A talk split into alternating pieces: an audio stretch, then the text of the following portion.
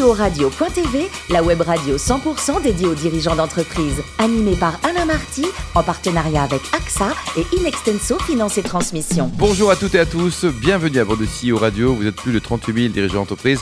Abonnez nos podcasts, on vous remercie d'être toujours plus nombreux à nous écouter chaque semaine et vous pouvez bien sûr réagir sur les réseaux sociaux, notre compte Twitter, CEO Radio, Thierry Dubas, TV. À mes côtés, pour co-animer cette émission, Yann Jaffrezou, directeur de la gestion privée directe d'AXA France et Marc Sabaté, directeur associé et directeur général d'Inexenso, finance et transmission. Bonjour à tous les deux. Bonjour Alain. Bonjour Alain. Aujourd'hui, on a le plaisir d'accueillir Didier Ferrier, qui est président et fondateur d'Eodom. Bonjour Didier. Bonjour Alain. Alors, vous êtes né en 1967, ingénieur télécom de formation, et vous avez débuté chez Ciris en 1996. C'était quoi votre premier job? J'étais développeur informatique. D'accord. Et après, donc, en 2003, Neuf Télécom, c'était une belle aventure? Très belle aventure, Neuf Télécom. Euh, L'ouverture du marché des télécoms, c'était une très très belle aventure. 2005, vous êtes aux côtés de, de Charles Becbédé, aussi, je pense Frédéric Arnauty, qui ne pas être très loin là. Comment vous avez vécu l'aventure Poéo ah, je l'ai très bien vécu. En fait, j'étais à l'école avec Frédéric Granotier. Donc, j'ai rejoint Poéo pour les aider à développer leur service client à l'époque. Oui. Et donc, ça a été une très belle ouverture avec l'ouverture du marché de, de l'énergie. Et ensuite, vous allez créer votre boîte. Hein. C'est en quelle année la création? En 2007. En 2007. Mais alors, pourquoi vous avez voulu créer une boîte? C'est super sympa d'être salarié. S'il y a un problème, pof, il y a les assédiques, on va au prud'homme si on n'est pas content, on prend pas de risques. Entrepreneur, quand même, on prend des vrais risques là, non? Entrepreneur, c'est très sympa. Et être salarié, c'est très sympa aussi. Je pense que le plus important, c'est de trouver le modèle qui vous correspond. Ouais. Et donc moi j'étais arrivé à un moment où le modèle entrepreneuriat me tentait vraiment.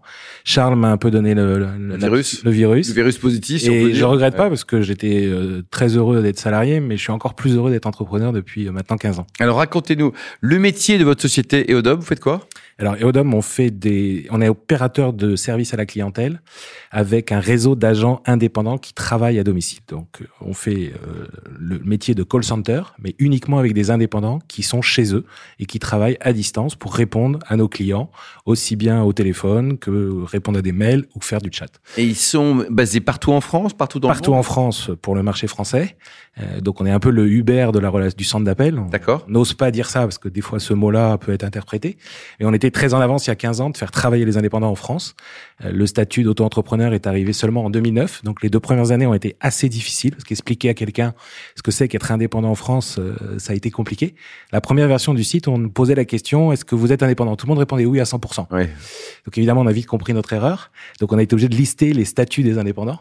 Alors qu'aujourd'hui, vous interrogez n'importe qui, tout le monde sait ce que c'est qu'un auto-entrepreneur. Et c'est a- facile de sourcer des, des bons auto-entrepreneurs qui sont, qui sont pareils, fidèles. C'est notre et- métier, c'est euh, Ouais. une des composantes de notre métier. C'est on appelle ça de la sélection d'ailleurs, puisqu'on cherche euh, des auto-entrepreneurs. Vous passez des petites annonces, comment vous faites pour les trouver On fait tout. euh, on est, on a 50 candidatures sur le site par euh, par jour. D'accord. On passe aussi des annonces. Il y a le bouche à oreille. Enfin le. Et le profil, alors quoi Ce sont des, des gens, d'abord, ils sont géographiquement où pour la partie française, dites-vous Didier Ils sont autour des villes de moyenne importance. D'accord. Voilà, on a assez peu de Marseillais pure souche ou de Parisiens. Ou de Parisiens, souche. quoi. Donc, ouais. On a assez peu, donc ça correspond. On a trois profils. On a des gens qui sont en mutation d'emploi, D'accord.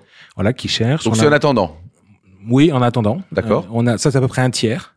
On a un autre tiers qui sont, euh, j'en suis désolé, principalement des femmes qui cherchent un retour à l'emploi Un retour à l'emploi, d'accord après avoir arrêté euh, une, une activité de salarié euh, pendant quelques années.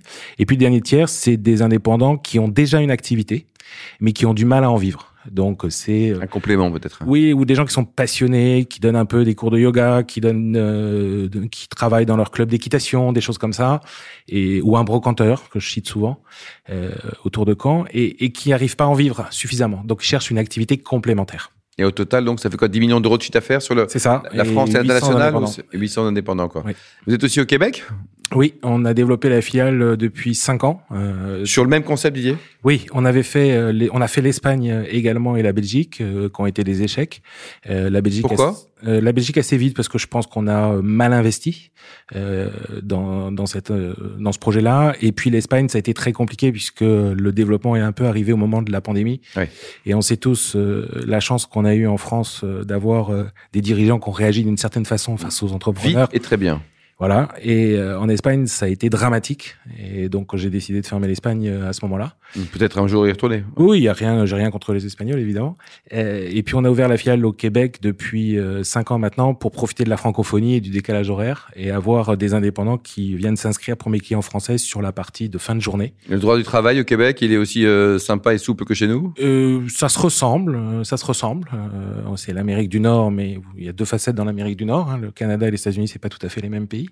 Donc ça se ressemble. Donc il y a aussi une façon de gérer les indépendants, un peu comme en Europe, avec des choses à respecter. Yann? Qui sont vos concurrents? Alors, on a euh, tous les centres d'appel, évidemment, euh, qui sont nos concurrents. Euh, les gens ne le savent pas, mais le numéro un mondial des centres d'appel est une société française qui fait assez peu de chiffre d'affaires en France maintenant, mais c'est quand même une société française. Laquelle? On va la citer. Téléperformance. Téléperformance. Voilà. donc, tous les gros acteurs sont évidemment nos concurrents et on a la chance d'avoir quelques tout petits, petits, petits concurrents qui font exactement la même chose que nous. Ce qui est très bien, je dis ça parce qu'il y a eu quelques années, j'étais vraiment tout seul, donc on me prenait pour un fou. le fait d'avoir quelques concurrents, ça crédibilise aussi. Sur le même concept, hein, auto-entrepreneur exactement. Quoi. C'est, va falloir arracher tout ça, non? Ça peut être une possibilité. ça peut être une possibilité. Yann? Oui, alors votre modèle justement euh, repose sur des agents indépendants qui travaillent à domicile. Est-ce que vous suivez de près les acteurs de, de ce modèle d'ubérisation qui font face à un risque de, de requalification en salariés alors, Merci pour la question parce que c'est toujours une question qu'on me pose. C'est toujours euh, depuis la création. Vous voyez que c'est pas original votre question. Depuis la création, on me parle que de ça. Euh, donc, il n'y a aucune entreprise qui n'a pas de risque. Je pense que s'il y a un entrepreneur ici qui vous dit que son entreprise n'a pas de risque, c'est un menteur.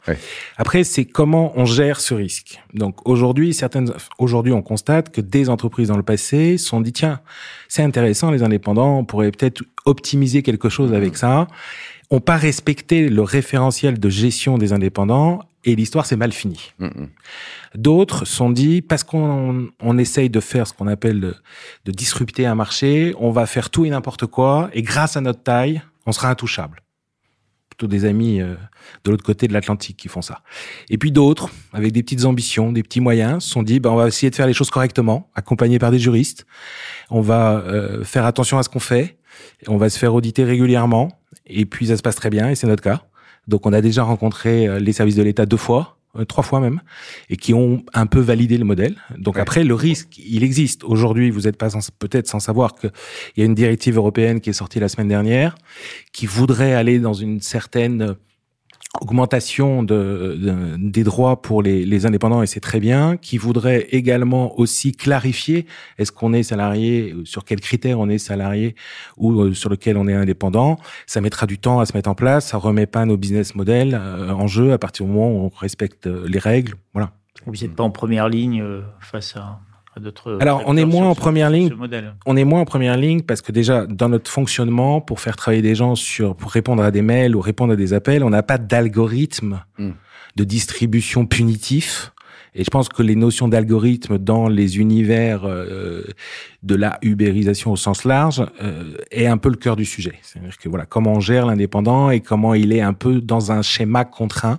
Nous, c'est un schéma très très libre on n'a pas d'algorithme. Voilà, donc vous vous connectez, vous prenez des appels, vous gagnez de l'argent. Vous euh, vous connectez, vous répondez à des mails. Voilà, il n'y a pas de, tu dois te connecter absolument et en faire euh, tant d'heures, euh, tant à l'heure. Ça marche pas comme ça. Ou tu peux pas refuser cet appel-là parce que la dame est pas contente au téléphone. Voilà, il n'y a pas cette notion. Donc déjà, on est un peu exclu de ce monde-là grâce à ça, et ça change, ça change vraiment les choses. Marc? Je voudrais revenir sur le, métier de, vente à distance, puisque mmh. ça correspond à ce que vous faites aujourd'hui. Avec deux, questions. La première, il y a une digitalisation croissante des entreprises. Est-ce qu'en fait, c'est, c'est, c'est ça, ça, aide le modèle euh, d'Eodom ou est-ce que c'est une menace pour votre entreprise? Alors, ce fut une vraie aide et c'est encore une aide puisque la relation client on va gérer entièrement à distance. Et donc, on a vu, par exemple, dans le secteur du retail, une évolution depuis 5-6 ans très, très forte de la digitalisation avec le développement d'un e-commerce un peu différent. C'est plus simplement euh, les marketplaces, les acteurs, pardon, euh, qui faisaient ça euh, depuis toujours. Et donc, ça nous donne énormément de flux en plus. Ça nous donne énormément d'occasions en plus. En plus, la pandémie a été euh, une période qui a été faste pour nous. Donc, on a la chance de faire partie des entreprises qui ont profité de cette période. Évidemment, comme tout le monde au début, on a paniqué, on s'est dit où est-ce qu'on va, qu'est-ce qui va se passer? On a eu des clients qui ont arrêté du jour au lendemain leur flux. Du jour au lendemain, quoi. Ah, du jour au lendemain, ben, je vous en citer un, euh, Speedy, avec qui on travaille euh, très bien. On comprend très bien ce qui s'est passé le premier mois de la, au premier confinement. Ben, toutes les boutiques ont fermé, et donc on n'avait plus aucun Et même vous avez répercuté sur vos collaborateurs, enfin, Et voilà, la on, chaîne, quoi. tout s'est arrêté. Et puis d'autres ont augmenté leur flux. Euh, Laurent Merlin a augmenté ses flux de façon spectaculaire. euh, grâce à son secteur d'activité qui a augmenté. Donc on a plutôt plus de d'interactions clients et donc c'est une période très porteuse pour nous. On va faire 20% de croissance cette année. Ouais, c'est beaucoup. hein. Marc? L'image, l'image de marque de l'appel, du centre d'appel est pas toujours très bonne euh, auprès des consommateurs euh, et peut-être d'ailleurs des chefs d'entreprise également, avec une notion de, de, de volume d'appel, de, de, de gestion par la quantité, euh, euh, peut-être au détriment d'une qualité de service ou de passer un peu de temps avec le consommateur pour aller au-delà de ce qui est juste un appel. Comment on gère à distance 800 euh, téléconseillers, je sais pas si on peut les appeler comme ça, euh, en, en- pour les briefer, leur expliquer le produit, le service, travailler cette qualité de, de service et comment on va chercher les, les entreprises qui ont besoin de cette force de vente externalisée. Alors, dans votre question, il y a deux questions dans votre question. Oui, il y a deux questions. il y a le- L'aspect image, je crois que l'aspect image, quand on voit les enquêtes euh, faites par certains instituts euh, dernièrement, l'image est en train de s'améliorer puisque euh, les métiers de la relation client ont compris que répondre n'était pas forcément le seul objectif, mais on parle d'expérience client. Alors c'est peut-être un peu un terme marketing, mais de plus en plus, on va vers la recherche d'une émotion dans la relation qu'on a avec le avec la marque, et c'est euh, ça qui développe cette qualité qu'on recherche. Le volume est beaucoup moins privilégié qu'avant. Pourquoi? Parce que la digitalisation, on en parlait, va permettre aux consommateurs de réaliser beaucoup de choses euh, tout seul. Voilà, tout seul. Et donc, nous, par rapport à ça, on a la chance de pouvoir avoir constitué euh, dans notre expertise une capacité à animer ces groupes en service client plus qu'en vente agressive. On fait très peu de vente agressive. Euh, on a fait du téléachat très très longtemps, mais ça c'est pas une vente agressive. Mais on fait beaucoup de services clients d'appels entrants et de mails entrants sur lequel les processus à respecter sont plus importants qu'un effet collectif. Donc on a moins, de on n'a pas de management collectif puisqu'ils sont à distance.